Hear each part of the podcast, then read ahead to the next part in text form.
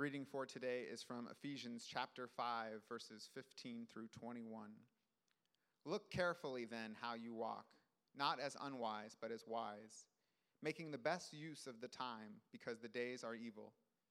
Therefore, do not be foolish, but understand what the will of the Lord is.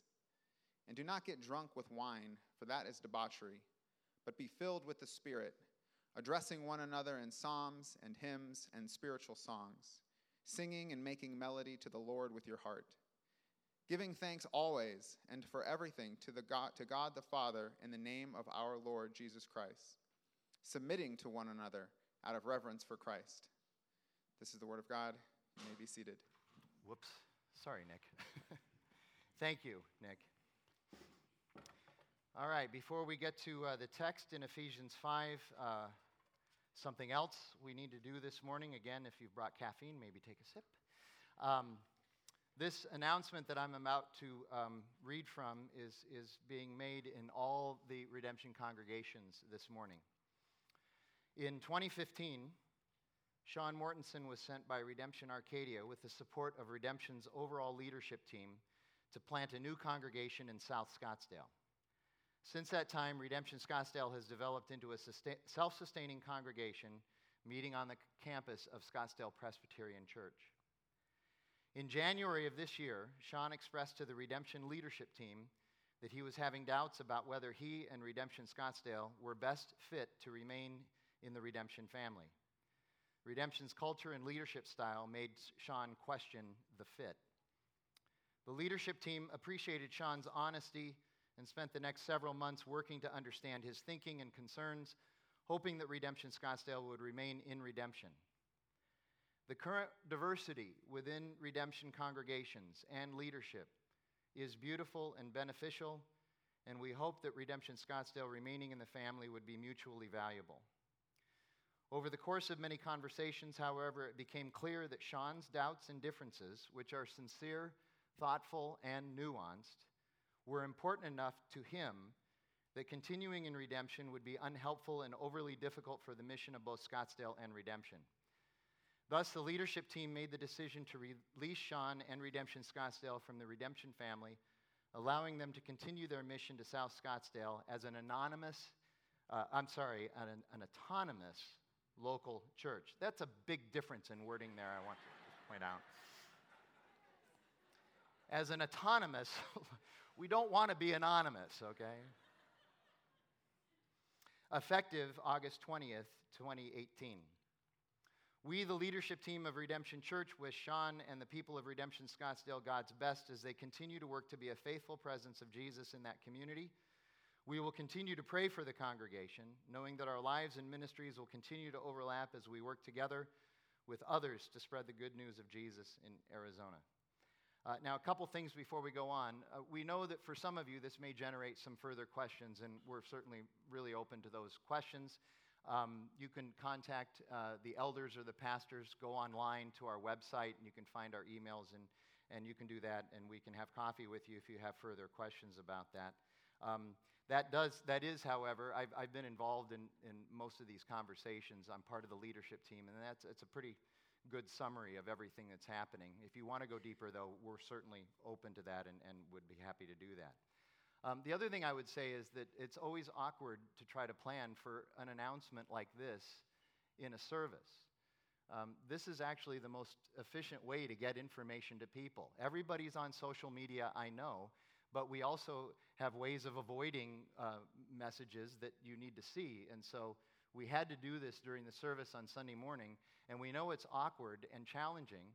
And, and, and we know that because one of the longest conversations our staff had this week was where in the service to put this so it isn't very disruptive. and there is no place. It's going to be a little bit disruptive. And so we chose here. And so now what I'm going to ask you to do is to um, pray and try to by the power of the Holy Spirit, try to transition into the message, which is very important. Put this aside for now. You can think about it later, and, and let's get into uh, the message. So uh, try to transition into that now as we pray together. Let's pray.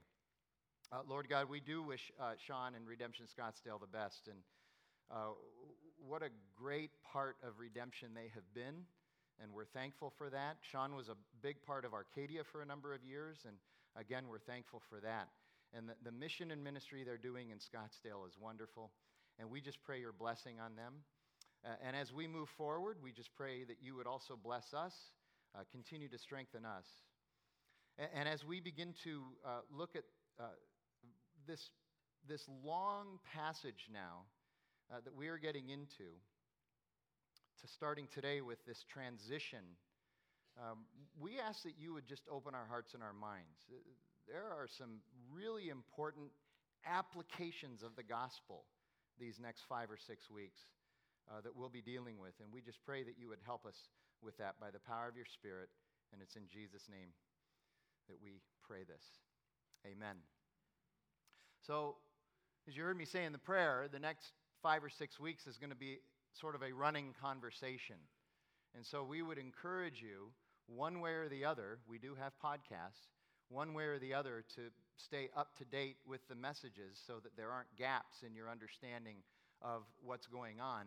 These next five or six weeks, I think it's six including today, are going to cover uh, Ephesians 5:15 through Ephesians 6 verse 9. And the seven verses that we look at today, 15 through 21, are a sort of transition text. Uh, Paul is wrapping up talking about the community life in the church, and he starts working toward talking about home life. But, but he, he pauses here to make sure that this discussion uh, not only looks back and talks about the church in this way, but also looks forward and talks about all these other contexts in this way, always by the filling and the guidance of the Holy Spirit at the forefront of everything. That is the key to this whole thing. So let's just dive right into uh, the text. Let me reread verses 15 through 17. Paul writes, Look carefully then at how you walk how you walk is an ancient Greek colloquialism for how you live your life. So, again, this is maybe the fourth or fifth time he's doing this. He's calling us back. He's saying, therefore, and he's calling us back to the idea that we are in the gospel, we are in Christ, and therefore we have a call on our lives to be careful, to, to exercise caution, to, to look for wisdom in the midst of living this life. And he specifically says, don't walk as an unwise person. What's a what is a synonym for unwise? It would be foolish. Don't walk as somebody who's foolish, but walk as somebody who is wise, making the best use of this time. Literally in the Greek, it's redeeming the time, living in victory during this time because the days are evil. Here you go. The world is a dark place. The world has issues and problems. And, and by the way, that's not inviting a debate. That's just true. And I think we can all agree with that. And in order to navigate our way through this world, uh, it is best done with wisdom and not foolishness. And that's what Paul is calling us to. And then he says, Therefore, do not be foolish, but understand what the will of the Lord is. In other words, wisdom is found in seeking after, understanding, and submitting yourself to the will of God which we can find primarily in this book, but we also find it in community and in prayer and in teaching and in many different ways, but primarily in this book. And, and Paul has set up a, a uh, sort of an either or here, unfortunately. I know a lot of people don't like either ors, but this is an either or here.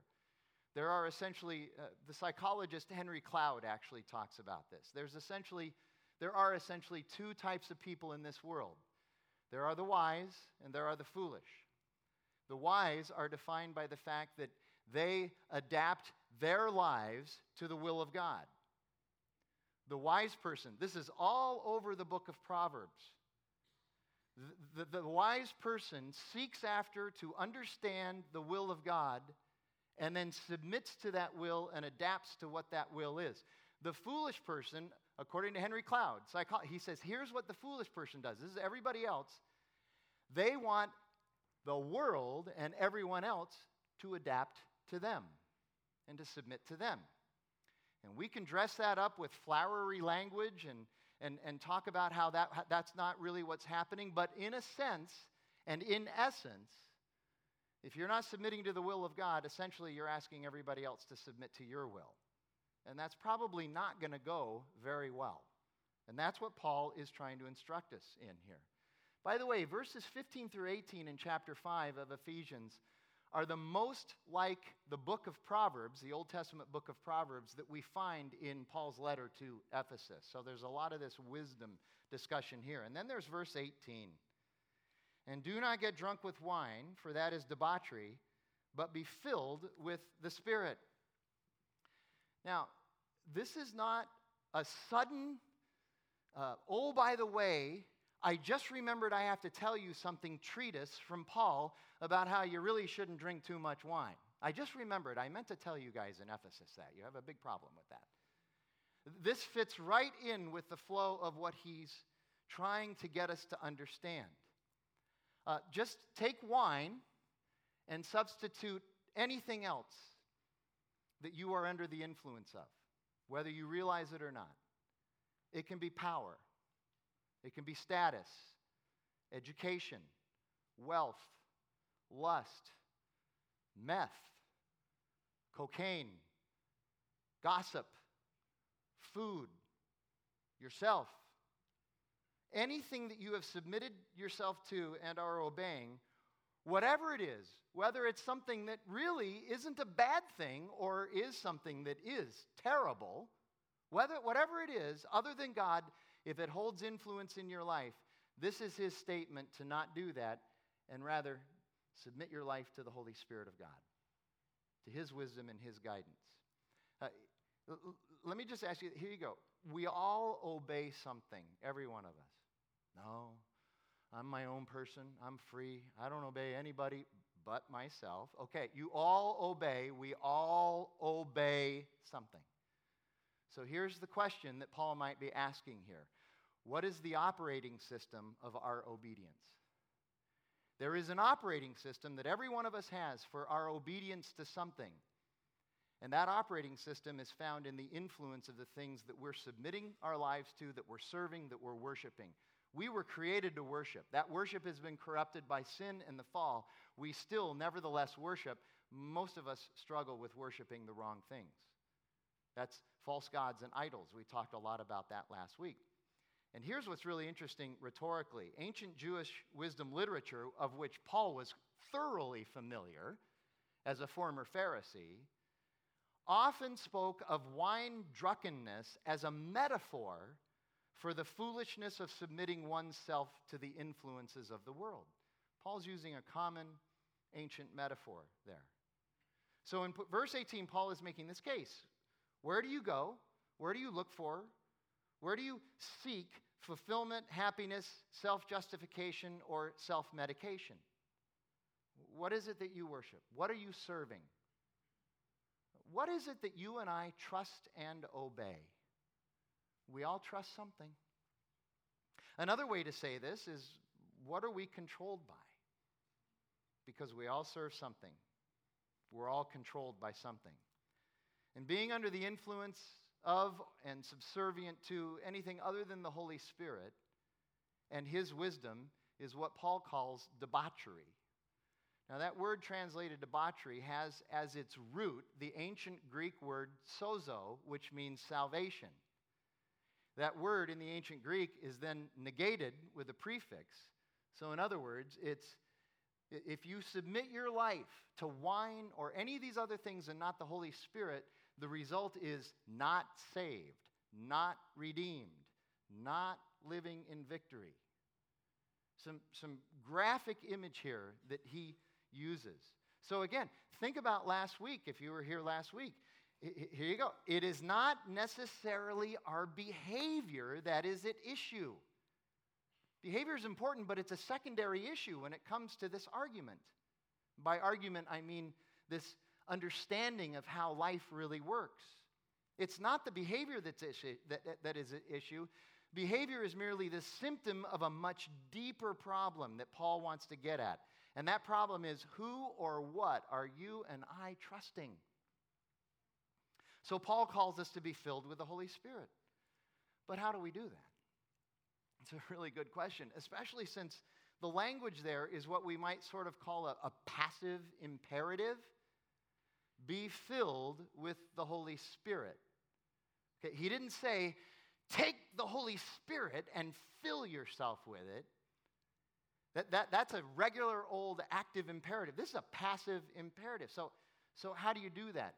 One of the things to think about is the word filled may not be a helpful picture for us because when we hear filled, we think about filling a container with something, and then once it's full, we're done. And that is not how the uh, Holy Spirit works. There is this continual filling of the Holy Spirit. So, really, it's more like a sail. You lift the sail, and then the wind begins to push the boat through the sail. And the wind is continuously pushing the sail. You're filled, but you're continuously being filled in order to, to, to move along. You can't, and by the way, here you go. This is important to understand. You, you can't make the wind blow, but you can lift the sail, right? So the question then becomes how do we lift our sail? How, how, do, we, how do we open ourselves up to the filling of the Holy Spirit? Well, there's several ways. Number one, last week we talked about the primary way relationship and trust with God and with others. Relationship and trust. Second, celebrate what God has done. Celebrate what God has done generally and celebrate what God has done specifically in your life. Friday morning, um, I had some, uh, what I thought were going to be some very challenging situations. And Friday noon, I walked away from all of that. On Friday, and I just thought, I can't believe how God worked in the midst of all of those things. And I was uh, I was able to celebrate God's work in a small way, and I was reminded of how wonderful He is. So, the third way is to remember who He is and who you are and how much He loves you anyway. That's the one that always gets me. When I really, you know, when all the busyness of, of uh, life and the work and all that, and, and I'm alone, and I begin to think about, okay, I know who I really am. How does God love me anyway? That's an amazing thing. That's why it's called Amazing Grace. And, and, and here's the other thing. If you, uh, one scholar has written that if you were to sum up the, the Bible in one word, be very difficult to do, so you might have several that you would suggest. One of the words that you and I would have to suggest would be remember. The Bible calls us all the time to remember, remember, remember. Remind ourselves of who God is and what he's done. Uh, give thanks. Live a life of gratitude. That's one of Cody's big uh, drums that he beats all the time and, and does well. Live a life of gratitude. Humble submission, of course. Not just submitting because you have to, but humbling yourself and being willing to lay down and submit. Press into your faith community. We've talked a lot about this lately. There is no such thing as a lone wolf Christian. You can't do Christianity alone. We are part of a body. And, and the language of the New Testament keeps talking about unity in spite of or because of our diversity. In other words, uh, in order to have unity, we have to be a part of something. We're going to be a part of something that, by definition, from God, through his giftedness, is going to be very diverse. You're going to run into people who are not like you and have different ways of thinking about things and different passions and different gifts, which means you're going to actually have to build relationship uh, in a very messy way sometimes. That's part of it. And, and, and literally, you're going to have to. You're going to have to use your elbows. You're going to have to rub some elbows, and occasionally, guess what? We might even play like we're the San Antonio Spurs and throw an elbow or two. But that's part of it. Yes, my brother. San Antonio Spur, right over there. Okay? Um, we need to read and meditate on Scripture. And as Paul says, we should keep a song in our heart, no matter what our face feels like. Look at verse 19. People get very weirded out by verse 19. Addressing one another in psalms and hymns and spiritual songs singing and making melody to the Lord with your heart. So we should walk around singing to each other? You know, singing and song is a major way that human beings communicate our most intimate and deeply held feelings and convictions. It's, it's one of the ways that we do that. Lovers often communicate how they feel about each other through poem and lyric, no matter how bad the poem and lyric is. It's the thought that counts, Frank. but we do. And specifically in Paul's context, think of the Psalms and their messages. The Psalms are the most emotional book in the Bible. Uh, the Psalms, specifically, of praise, thanksgiving, submission, vulnerability, service, guidance, wisdom, and even Psalms of rebuke and correction. Paul is not saying only communicate in song, and I'm thankful for that. But he is suggesting that it's a powerful way to communicate and that there should be a song in our heart. And if you're unsure about how important song is in, in terms of uh, uh, God and creation, think about in Genesis chapter 2 when, when Adam is put to sleep and God fashions the woman, his uh, Ezer Kenegdo, his reciprocating partner, uh, and, and he wakes Adam up and he brings the woman to Adam. And what is Adam's first response? It's not a cognitive response. If you look in your Bible, that verse where he responds and starts saying something is set off because it's Hebrew poetry. He broke out into impromptu song when he saw Eve. That, that he, he couldn't do it just by sort of line listing all of her wonderful attributes. He broke out into song. If I had the ability to please Jackie in this way, I would sing to her, but it pleases her most when I don't sing. No kidding. If there's a song on the radio when we're in the car and I start to sing along to it, she starts a conversation. It's just, it, it just automatic response. Okay? Um, but I can still use the words of Scripture to build her up, and I can have a song in my heart about her. I will tell you that when we first started dating, uh, one of the things I did, because I couldn't write a song, I couldn't sing a song, I'm not musically inclined, although I love music, um, there was a song that I wanted her to listen to that was kind of like how I felt about her. So I gave her a CD and said, Listen to this track. It's a very important song to me, and you'll get it. And she did. And yes, it was a heart song, so deal with it, okay? And, and here's uh, what I do, though. I, I love to give Jackie post it notes and cards. I'll leave her post it notes on the mirror, in the bathroom, wherever, on her steering wheel in her car. I'll, I'll get her cards for like no reason at all. First Tuesday of the week, get Jackie a card. That's, that's lyrical communication if you think about it. It is. I like post it notes. I also give post it notes to Stephanie as well. But usually those post it notes say something like, hey, can you get us some more snacks? Very romantic. And then verse 21 uh, submitting to one another out of reverence for Christ. This verse is either a what we would call a swing verse that looks back at what he's just talked about and then begins our journey forward and sort of uh, covers what we're going to be talking about, or it is Paul's thesis for this passage going forward. It doesn't look back, it's actually Paul's thesis for this passage going forward. What I can tell you grammatically is that it is not a verse that only looks back. It is not a verse that only looks back. Uh, I believe, and, uh, and just because I've studied it for years and years and years, it doesn't mean I'm right, but I believe, and most scholars that I've read uh, and have been exposed to also believe that it looks back and it looks forward. It's like a hinge verse. It kind of goes like this. Okay? And that verb submitting is a participle. It's an ing word, but it carries the weight of an imperative. So many of your translations, many of the Bible translations don't say submitting to one another. It just says submit to one another out of reverence for Christ. And really, once you get into the text, what you discover is that it shouldn't necessarily be worded as submit to one another out of reverence for Christ, but really it should be worded this way out of reverence for Christ, submit to one another. That the reason we can submit is because of what Jesus has done on the cross.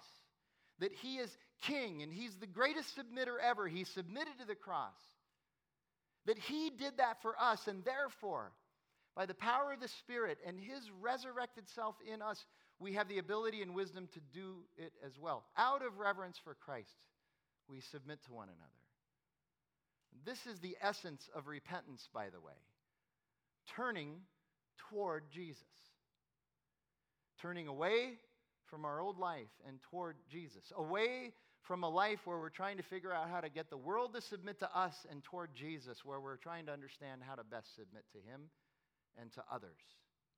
It's not, it's not easy, but it is repentance. Tim Keller writes You can't bypass repentance and get to grace. Christ is manifest in our humility, not in our disobedience. And there's a couple more things that I have about verse 21 that I want to talk about. And then we're going to wrap up with, with a, a, like kind of an all of life interview that's very specific. Um, first of all, this verse does look back to verses 17 and 18, where Paul says that we should be living a life filled with and therefore under the influence of the Holy Spirit, seeking God's will and wisdom.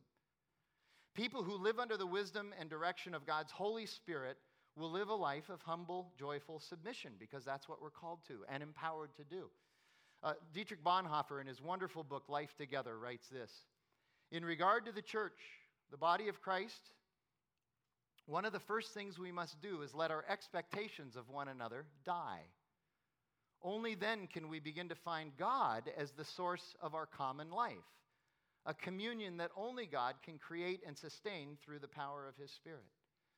But what's the human problem? The human problem is, and we're very good at not stating this out loud, but the human problem is really all of us want our lives to be lived top down. Our, our, ideas, uh, uh, our idea of our life organizational chart is that we're on the top and everybody else is kind of subservient to us. And Jesus calls us all by character and example to live our lives bottom up. And that includes in the church, that includes in marriage and in family, that includes in work. I know that's hard. We'll talk about that uh, in a few weeks. It includes with your friends, with your communities. It includes all that. Second of all, what Paul is doing here going forward, these next several weeks, these next five weeks, is the Christian version of something that was very common for centuries in their culture instructions for how households were supposed to run. You read the ancient philosophers, all of them had a household code, and they were very uh, similar. For instance, Aristotle wrote about this concept of effective household codes some 400 years earlier. And interestingly, Paul's household code, so to speak, is virtually the same as Aristotle's, except one significant item. Paul calls for something that Aristotle does not and that is mutual submission. And this turned everyone upside down when he wrote this. This was revolutionary and radical when he wrote this. In their context, the husband, the father, and the master had all the submission and subordination flowing to him and none flowing out. None. Craig Keener, who's a PhD in New Testament studies, writes this Paul goes beyond traditional ex- expectations by calling for mutual submission. And we're going to see over the next few weeks that Paul has some humble submission for the husband, the father, and the master to manifest as well. But listen carefully now. This is really important to understand. Okay, focus in right now. Because of context and relationship, his submission is going to look different than a wife's submission, than a child's submission, and a subordinate's submission. But he is nevertheless called to serve and submit in Christ. In other words, get this, write this down. Mutual does not mean same. Mutual is not a synonym for same here. There are different ways, because of context and relationship, that we're going to serve each other, and we need to understand that. For instance, here's just a taste a father is still a parent, and parents are supposed to be in charge. Parents are not simply to fall over and do whatever their kids want. That's not submission, that's called stupidity. But parents, including fathers, need to understand that in many ways, once you have children, your life gets put on hold for a couple of decades. That's just the way it is. You now have responsibilities. And part of that responsibility is to nurture your children as much or more than you nurture yourself. You are to do what Jesus did and carry that cross. Anyway, that's just a taste. Now, these next two weeks, we're specifically going to dive headlong into marriage.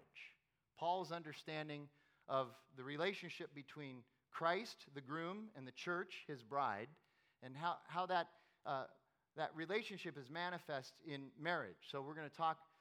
I'm, i hesitate to do this because all the husbands will show up next week and then all the wives will show up the following week. Next week we're going to talk about wives and next week and then the following week we'll talk about husbands. But um, before we do that, we've got about 10 or 12 minutes. I, I want to also talk about something else that if you've been around here for a number of years, you know that, uh, that I, I take this very seriously. It's very important, um, not just because of our context and because I think so, but in general. Um, Redemption Arcadia has uh, a wonderful demographic. Uh, lots of young families. Uh, we also have older, wiser people, which is wonderful. Um, we also have a lot of single people. We, we have more than our fair share of single people. And, and one of the challenges in church, in churches, for many years, I'd say decades, is that um, not necessarily on purpose, um, but the church's messaging has at times, um, while exalting marriage as sort of a first class way of living, uh, by by implication, sort of lowers the idea of living as a single person in Christ. And, and I find that sad and troubling. Tim Keller uh, addresses this head on. If you want a great book, on, it's the best book on marriage I've ever read. Not yet. it's the best book I've ever read on marriage. It's called The Meaning of Marriage. Uh, he takes you through everything. He also, he and his wife Kathy, also include in that book an entire chapter on singleness written toward married people or people who are about to get married so that they understand. It's not written for singles, it's written for us, the married people, so that we understand. And one of the things he writes in that chapter is this We should be neither overly elated by getting married nor overly disappointed by not being so, because Christ is the only spouse who can truly fulfill us, and God's family, the only family that will truly embrace us and satisfy us. I would add, um, should truly embrace us.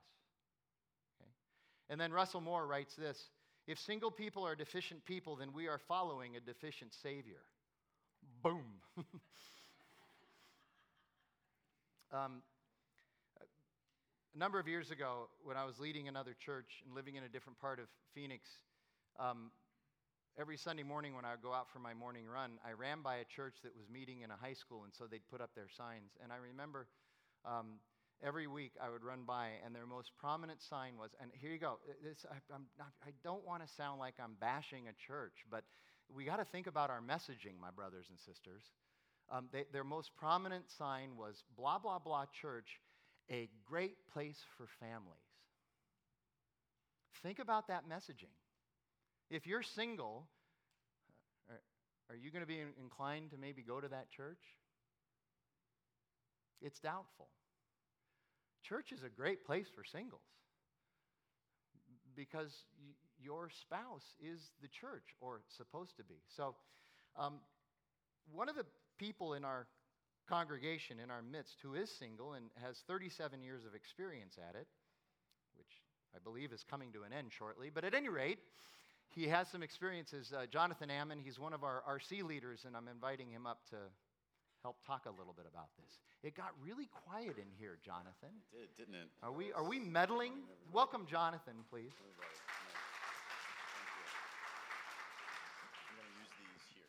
Are, the fine. All right, thank you. Well, thank you, Frank. It's a real pleasure being here, and thanks for calling out the fact that I've been single for 37 years. Um, And how many of those cards do you have? There's, there's four. Those actually. graphs are unbelievable too. Wow. Should have them up. Yeah, I, we probably should have used the No, chair. I just realized. I just remembered you're taller than me. I hate standing next to somebody who's taller than me. Well, you know, I was going to say my sister got the voice and I got the height, um, and so uh, maybe we can just sing together in the corner and no one will listen. Th- That's So, about right. That yeah. sounds good. Okay. So tell us a little bit more about who you are, how long you've been attending Mm-hmm. Redemption, what you do, and, and how you serve at Redemption. Sure. Um, well, I, I came to Redemption after moving back here from Boston about three and a half, four years ago. Um, and uh, a lot of the work that I do with Frank occasionally is greeting, seeing me out there saying hello to people coming in, uh, some prison ministry and some outreach, uh, along with the refugee focus when people are coming here. Uh, the RC that I'm very blessed and fortunate to lead. Uh, we set them up a lot of times, cleaning apartments, making a nice space for everybody, and uh, that's that's pretty much how that's been. And for the last couple of years, really been involved with a really wonderful RC, made up about 14 to 24 people. Uh, we do a dinner every Wednesday. That's when we have 24 people. All the other times we have 14. So it's the way it goes, you know. Um, but it's a really, it's been a really wonderful thing. I'm an architect and I'm a builder. My background's in construction, and that's what ultimately brought me back here. Uh, started up my own gig about eight months ago, self-employed small business, and just hacking it in the industry as hard as I can. So. All right. So I've actually written um, these questions down. Mm-hmm. So if I could find them here now. Okay, here we go. Uh, as a single person, tell us how well the community has worked for you, the community here at Redemption has worked for you, and in what ways has the church been your family? Uh, so no, so that's a very good question. Um, you know, so I think when we look at what is being single in relation to what is being married, um, is the fact that I think single people have a lot more flexibility and a lot more time. Um, now, I'm not married, so I don't know what that's like, but I do know that it's very easy to be pretty selfish with my time and to be able to go do the things that I want to do. And very fortunately, after stumbling across redemption through a random conversation uh, that led me to want to know more about Scripture and things like that, um, the opportunity to serve and the opportunity to be much more involved and be flexible with the times and ways in which I can be involved has led me to relationships with other people kind of of that similar nature and then tie into the RC. And so when it's such a good time to compare it to what we're looking at in Ephesians right now about not just what is the gospel, but how does the gospel transform our life? Like how does the gospel live out our life in becoming a family in which we're not born into? More so a family that's a family because we're Christ followers and we care for one another, push back on one another. Um, and to be in an environment where that is occurring, and not just as an RC leader, but as a member or someone that's here and getting to know people, there's this kind of constant input on um, my or our values and how they develop. So I'm a big believer that values uh, influence our decision. What I, what I value influences what I prioritize. What I value influences how I uh, live out my faith walk with Christ or listen to other people or accept positive and negative feedback. Um, and to see the ways in which other people do so from a singles community in the RC specifically, how they pray, how they care for one another, how they push back on one another, is this very positive, constant barrage in the ways in which their values grow and then how they prioritize. So it's a nice spreading of the gospel, and then in that we grow closer towards one another. And it's, it's, it's been a nice witness to see that. And that's what the church has provided. And, and your RC isn't necessarily just a singles RC, mostly singles, but you do have some married people there, right? Oh, absolutely. Yes, Yeah. that's correct. okay. So, um, but it is so primarily primarily singles. single Primar- I have the 24, 25 people. I think about 17, 18 people kind of in that kind of phase of their life. Okay, great. Um, now, Paul writes in, in uh, 1 Corinthians 7, Mhm. in the midst of talking about marriage, he says, I, I wish that everyone were as I am, single, Mhm. because there is a sense in which you can serve a little bit better. Um, once you get married, your ministry is now to your spouse and your family, and that's really important. We're not discounting that. Mhm. Um, but that's your primary ministry once you get married, for all of us, including myself. Um, but as a single person, you, you do have more flexibility. I know that in the past with events, your RC is like so ready to jump on being able to help out and, and tear stuff down, kind of because um, you, you don't necessarily have to be at home at a certain time. So I've seen that happen. So, having said that, here's the next question. As a single person, what could the church think about in different ways or simply do a better job of? Ah, that's a good question, Frank. Um, you know, there's, there's one point to make, and then there's one tension to identify. Um, the first is that I think it's important for the leadership and the community and the people in the church body um, to think more deeply about its messaging so as to not communicate to the singles that there's a deficiency in the fact that they're 30 and single, 37 and single, 45 and single. It's easy to look at friends and colleagues that are married and in that phase of life with children, um, and at that, that's like their happiness, and that's like what you aspire to and what you arrive at. Um, and it's, it's very easy, as you said before I came up here, to kind of lift that up um, and just almost forget about everybody else. So, how do you engage in that, and how do you communicate to that? Because when I started getting involved here, and again, very respectfully, it wasn't the church leadership that was reaching out to say, hey, you're new here. I understand you're single. Like, what, what's, you know, what's, what are you about? What's your life about? It actually became other people with whom were friends of mine that I grew into friends of mine, reaching out and saying, hey, tell me a little bit more about yourself. Let's get to know each other. And, oh, wow, like you're a Christ follower. And, and, and, and growing in relationship to that. Now, that's a byproduct of a very excellent church, in my opinion, but that was also done through more of its parishioners than, say, the leadership. And again, I say that very respectfully. Um, I asked the question. Yeah. I, I want to hear this, yes. Uh, but when we identify the tension, and this is a really tough point, um, it's really easy to get faith based answers to really tough questions that, well, the Bible says it, or this is what Jesus wants, and it really pushes you away. Um, there are some people here that are so well involved in the community and so well involved in being, being uh, working with the children, working with ministry, prison outreach, whatever. And their phase of life is to be single right now. Um, but they don't want to be. You know, it's like you want to be in a relationship with someone with whom you're going to grow and grow closer to God. And by growing closer to God, you grow closer to one another, like an intimacy that many of us pray for that don't want to be single. And to be in that phase, it's really hard to hear, well, that's your season. That's the church is your community. The church is your family. And that's great. It's just also really, it's a tough pill to take. Yeah, so um, I, I want to hit on this just a minute. Mm-hmm. Um, we talk sometimes in terms of the gift of singleness, the Mhm. spiritual gift of being single. Mhm. Um, but what you're saying is that not every person who has that gift wants that gift, right? That's correct. And there's tension there. Lots. And as a church, we need to recognize that and understand that and try to be more sensitive. There's going to be mistakes that, that are made, of course, but we need to be more sensitive to that, right? Mhm. Okay? Right? That's a tough. It's a tough topic. Yeah. I mean, you know, It is. because it's. I, I love seeing a church grow through family and through children, um, and to see uh, to see the gospel growing through um, the demonstration of how um, a husband submits to his wife and a wife submits to her husband through the lens of Christ and through the lens of God. I mean, that's such a beautiful notion, and I think it'd be great if a lot more of that happened around the world. Um, but you know, on the same token, there's a lot of people out there that aren't in that, that want that, Yeah. and that's not a part of their life at this point. And you say this is a, this is a tough issue, but we, we, we don't want to run from tough issues. And that's one of the reasons no. why I asked you to come up and share Absolutely. uh, today. A- anything that you'd like to add? you know, after after the tension component, I think I'm I'm pretty much tapped out here. Okay, good. um, Jonathan, I can't, I, I, I can't tell you how much I appreciate you and, and your willingness to come up here. Um, uh, our lives have been intertwined somewhat. We've had some real wrestling, and, and you've always faced it with great courage and with the gospel as, as your guiding light, even when we fall short. And I, I appreciate that about you.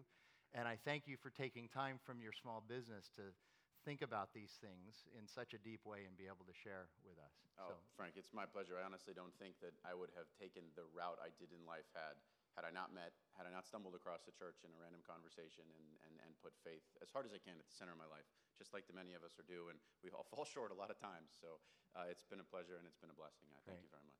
thanks, Jonathan. Could you thank Jonathan for coming up?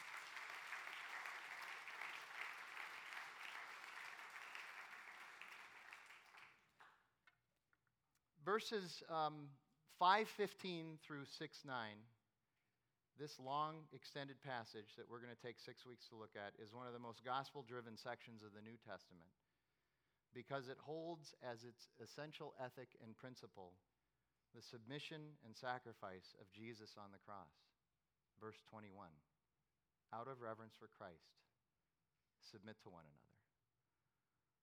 Let's grapple with that and hold on to that and, and focus on that these next five weeks as we move forward. Let's pray together. Lord God, we thank you for your word and its truth, and I just pray that uh, your word is not sullied by our commentary, and that your Holy Spirit would act as a filter and an illuminator to all truth which is yours. God, we ask you that in Jesus' name. Amen.